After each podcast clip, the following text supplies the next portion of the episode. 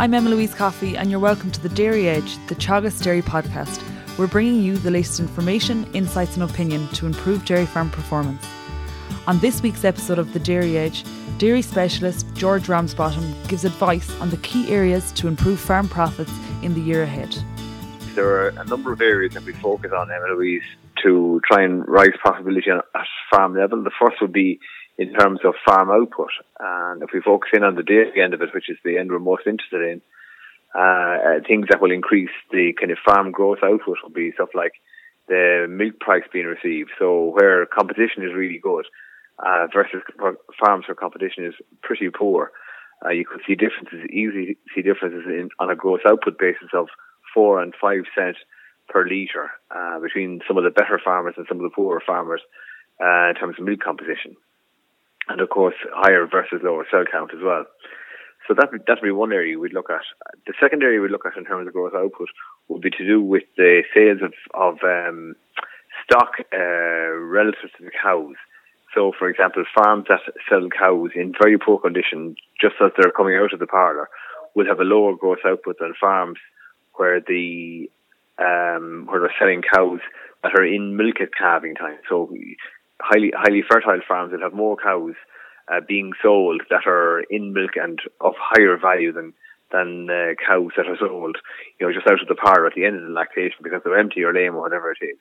So where fertility is really good, or things like lameness can be kept under control, you'll have big differences there in terms of gross output other than cows. The second thing there on the gross output side would be to do with the sales of uh, stock other than cows, such as calves. So on farms where fertility is really good, uh, there's going to be much higher um, sales of calves compared to farms where there's a, a poor fertility performance on the farm and less calves for sale per 100 cows. And then, of course, things like breed choice uh, creeps into it there as well. So on farms where there's a proportionately more beef calves being born, uh, in the line of, say, for example, Angus or Hereford calves, to add value to the later born calves on farm, that, that again will increase um, the gross output side of the house. So now that we talked about output, the second area where we can increase uh, profitability levels will come from the costs of production side of the equation.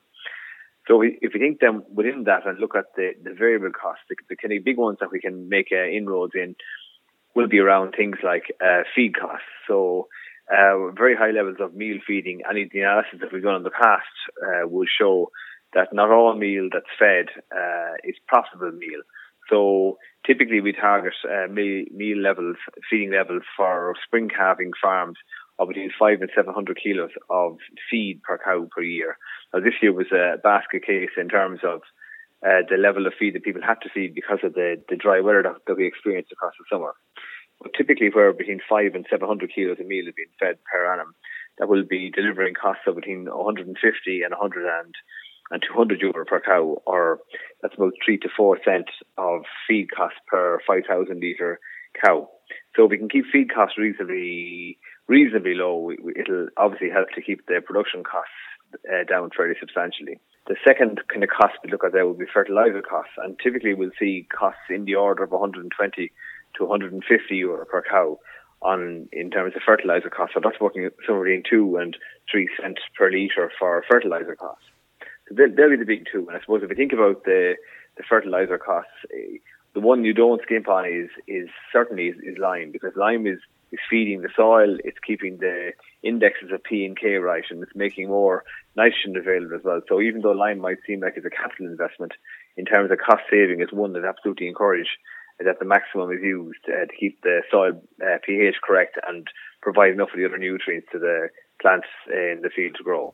And I suppose just to, you know to come in on that, like lime is so cheap um, to spread, and the the levels of lime being spread across the country are very low. Yeah, so the the lime that's being spread in the country is, is way below what's needed. And um, my rule of thumb is is ninety percent of the country got two tons of lime. We could make fairly substantial savings in PK and nitrogen uh, over the next couple of years because of the beneficial effect that would have. It, it, it yield a return of three or four to one, most most certainly. So lime is the one you do not skimp on, nearly irrespective of the year that you're talking about. Now, this year gone by there, 2018, has been a, a crazy year in terms of what's happened on the cost side of things. So we'll, we'll be looking typically at uh, higher meal feeding levels, typically maybe half a ton more meal fed that would be in the order of around three cents per litre more meal fed uh, in 2018 compared to 2017, which is an absolute pet year.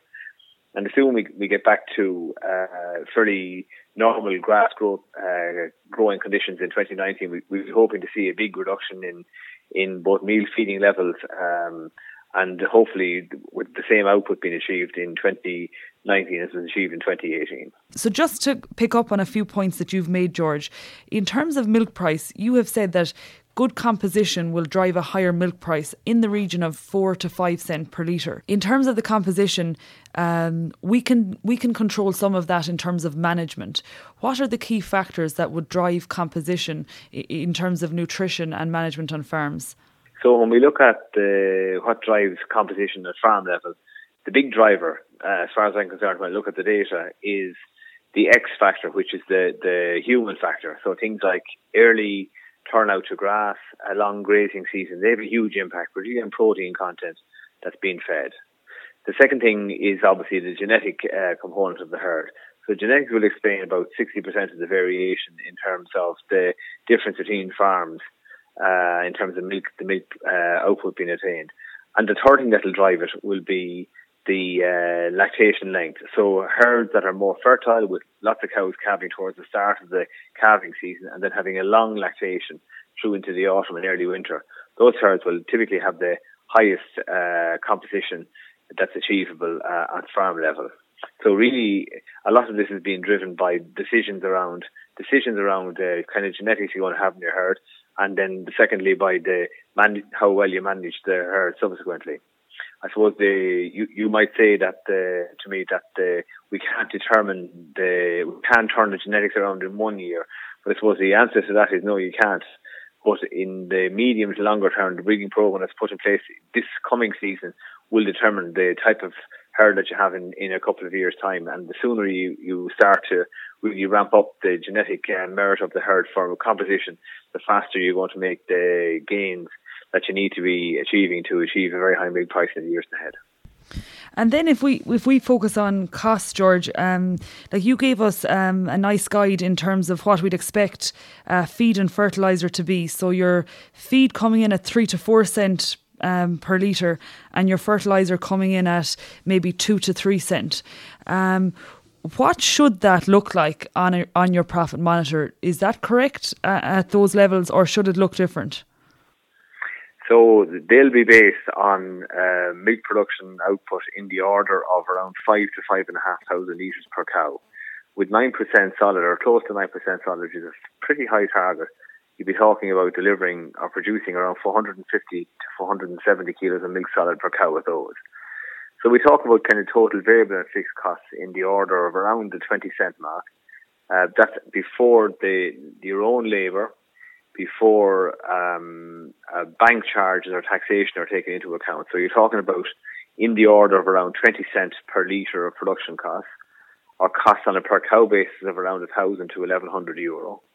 And then we're talking about a gross output figure of with a base price of 30 cents per litre for milk and a milk price achieved of around 32 or 3 cent per litre and gross output of around 35. You're talking about a margin there of somewhere between 13 and 15 cents per litre for the, the profit to accommodate your own labour, uh, bank charges and uh, taxation. So that would that would deliver uh, a net profit per cow in the, in the a ballpark figure of around 750 euro per cow, off a base of 30 cent per litre milk price and it would deliver on a per hectare basis, stock to the cow to the hectare, it will deliver over 2,000 euro of a net profit per hectare on the dairy hectares farmed. Yeah, and I suppose um, my, another question in relation to that, should the fertiliser be higher in terms of, you were saying 2 3 cent per litre, should it be higher? Well, I tell you, warning warning signals. Look at where you start with the fertilizer is establish what your um, what your P and K indices are, and if the if you're to maintain it, um, your, your fertilizer targets will be kind of slightly individual because in some farms there'll be more build-up of P and K required than other farms.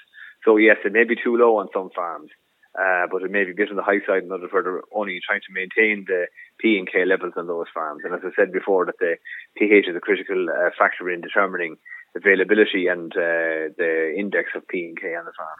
You mentioned that on average, farms fed an extra half ton of meal, which cost in the region of three cent per litre. Is that the only additional costs farmers are seeing um, as a result of the year that we've had, or do we expect um, additional increased uh, costs? I said on average the difference in um, meal feeding levels was I would ex- I would have expected just talking to farmers and advisors about it was about half a ton, but it's, hugely variable, absolutely massively variable. So in the southeast of the country, really from Laois down into the bottom right hand corner of Ireland, you'll have seen um, substantially more meal on average in that fed. Uh, the west and northwest had a reasonably favourable year. The big big ticket item was uh, meal but indeed, on many farms, in addition to the higher meal cost, there was also uh, substantially more forage purchased and fed on those farms. So it won't have, on some farms, there was no forage bought, and on other farms, there were substantial quantities of uh, stuff like whole crop uh, grain, whole crop uh, cereals bought or bought in silage and hay uh, to try and make up the forage deficits that are prevalent on farms talking to um, some of the people who were attending the National Forestry or National Forage Advisory uh, workshops in the last couple of weeks, we're being told that on average the discrepancy or the forage deficit is five percent, but it's it's only on a third of farms, and on those farms it's a significant fifteen percent deficit, which is is quite scary. It's uh, more than you'd like to see, more than you'd be comfortable with, because a fifteen percent deficit based on 140 days is a three weeks three week shortfall on a third of farms in the country. So uh, costs have extra costs have been incurred. On some farms, it was only extra meal. On many farms, it was both meal and forage. And the after effects will be will be seen up to the early summer of the coming year. And, and I say lots of people will be hoping in those regions that were most affected, they'll be hoping for an, an early uh, spring. I suppose taking all of what we've discussed into account, George, can can you kind of condense, say the the target target areas for people to, you know, to achieve these lower costs and higher output on farms?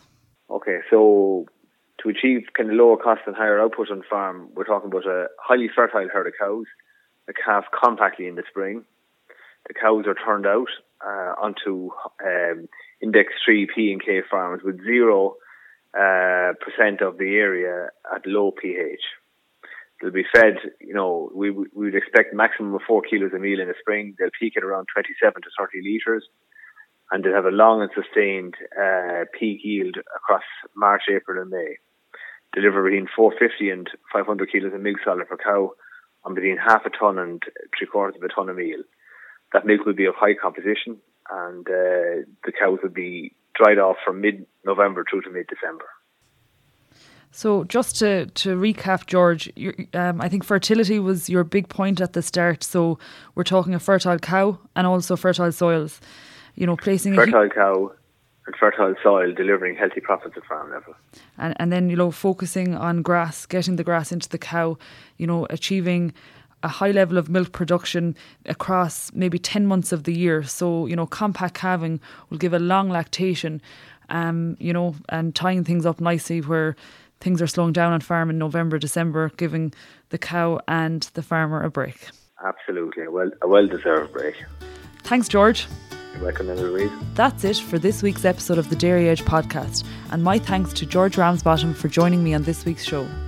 Don't forget to subscribe on Apple and Google Podcasts as well as Spotify, and for more information, go to the Teagasc website at teagasc.ie.